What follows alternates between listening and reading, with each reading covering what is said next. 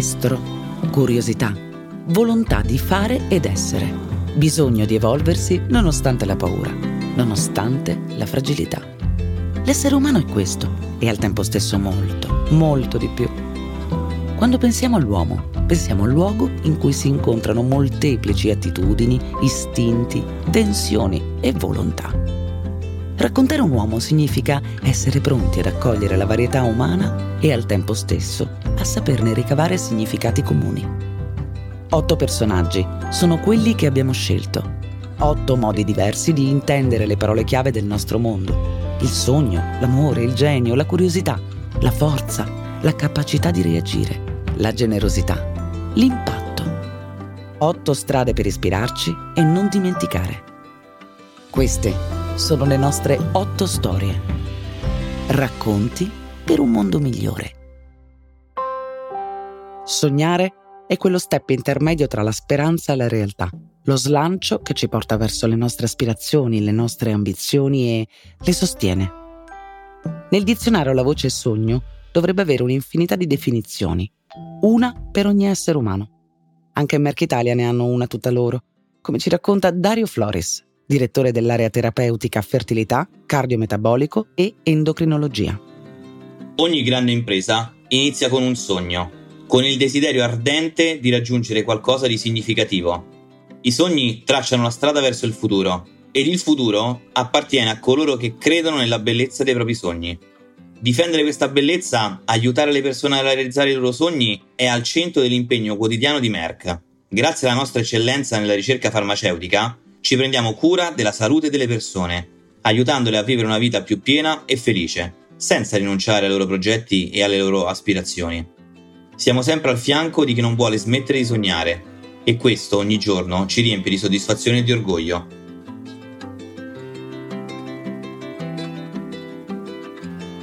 Questo episodio di Otto Storie è molto diverso dai precedenti perché la persona che rappresenta il valore di oggi, il sogno appunto, è qui ed è pronta a condividere con noi l'incredibile viaggio della sua vita. Il suo nome è Luca Trapanese ed è il papà di Alba, una splendida bambina con sindrome di Down, che ha adottato nel 2018 diventando così il padre speciale che andremo a conoscere. Luca, oltre a essere il papà di Alba, è assessore alle politiche sociali del comune di Napoli e attivista da anni per l'integrazione sociale dei più fragili e dei disabili, senza distinzione di età. È uno che i sogni aiuta a realizzarli con impegno e dedizione attraverso il suo punto di vista unico. Un sogno per me è la capacità di realizzare qualcosa che ti appartiene e che rispecchia quello che tu sei. Cioè io ho sempre immaginato che sognare significava però poi realizzare, concretizzare delle cose che appartenevano al mio essere, alla mia vocazione.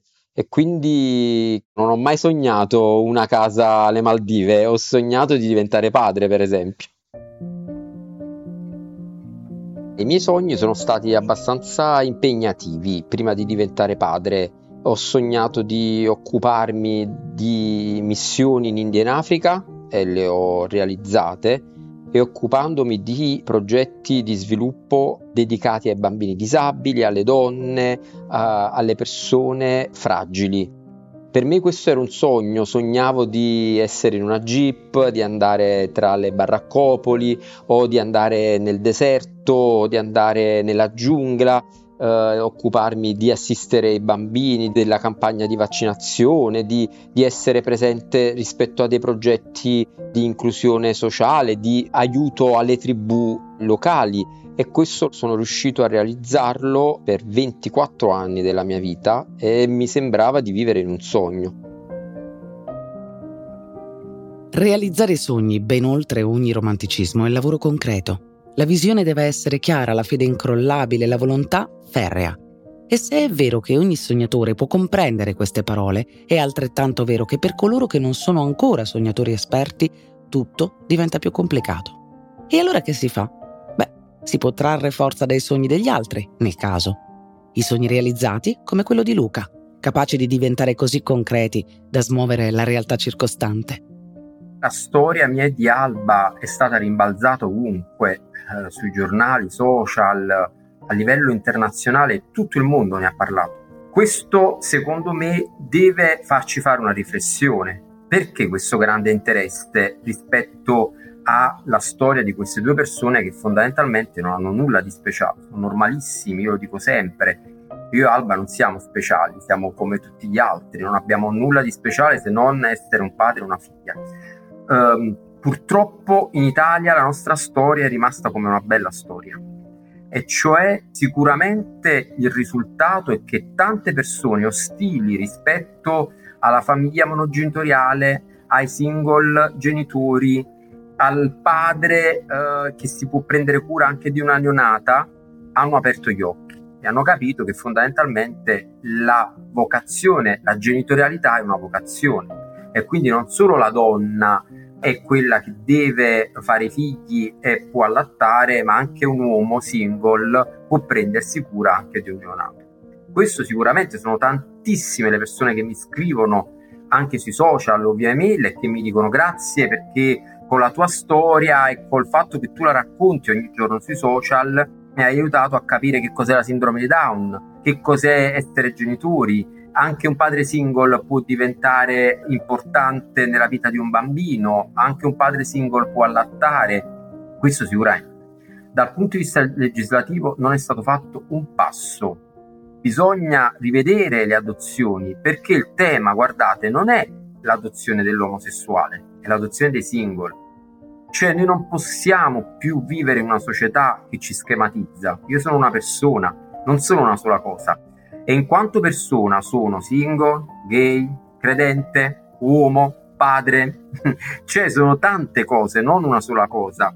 Allora immaginare di non avere la prospettiva di aprire le adozioni ai single significa non avere la consapevolezza che la nostra società è cambiata, che la famiglia tradizionale forse non è mai esistita, esistono le famiglie, sono tutte diverse, hanno tutti pari diritto ad essere riconosciute e ad essere tutelate nel nostro paese che c'è un problema nelle adozioni. Ogni mese quattro bambini vengono restituiti dalle coppie cosiddette tradizionali. Non è stata fatta nessuna, nessun passo avanti, se non nel fatto che ne parliamo. Si è aperto un dibattito costante sull'adozione, sull'omosessualità, sulla famiglia monogenitoriale, sulla cosiddetta famiglia tradizionale, dove ci siamo resi conto che non è mai esistita, non esiste, esistono le famiglie, ma c'è una consapevolezza però che la società è molto più avanti dello Stato italiano e del legislatore.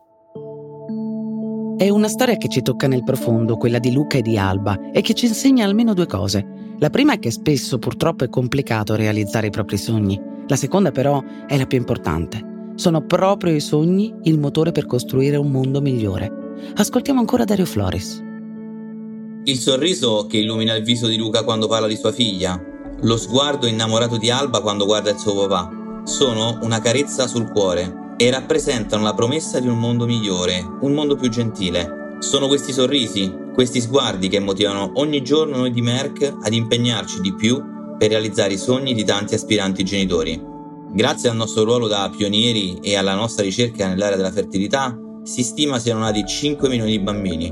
5 milioni di piccoli sorrisi che regalano gioia alle loro mamme, ai loro papà, ai loro nonni e a tutti coloro che li amano. 5 milioni di piccoli cuori che battono, 5 milioni di ragioni per continuare a prenderci cura dei sogni delle persone. Non si può fare a meno di sognare. È qualcosa che ci accomuna sempre, oltre le età, le origini e qualsiasi altra differenza. Sognare ci definisce e ci ridefinisce, ci muove e ci commuove perché è un gesto che crea storie in cui ci possiamo riflettere e immaginare il nostro futuro. Chissà invece cosa sogna Alba, cosa vede negli occhi di Luca e cosa Luca vede nei suoi occhi. Il sogno di Alba secondo me sarà quella di essere vista come una bambina e come una persona e non come un'handicappata, di essere vista come Alba e non come la bambina con la sindrome di Down.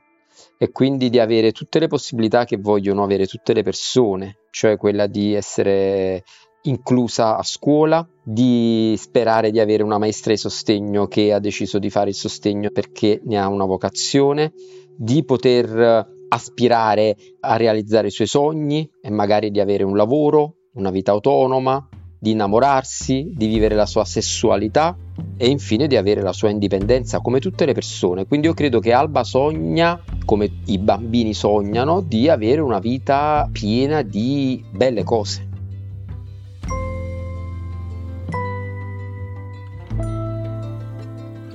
Avete ascoltato Otto Storie, racconti per un mondo migliore, un podcast di Voice in collaborazione con Merck.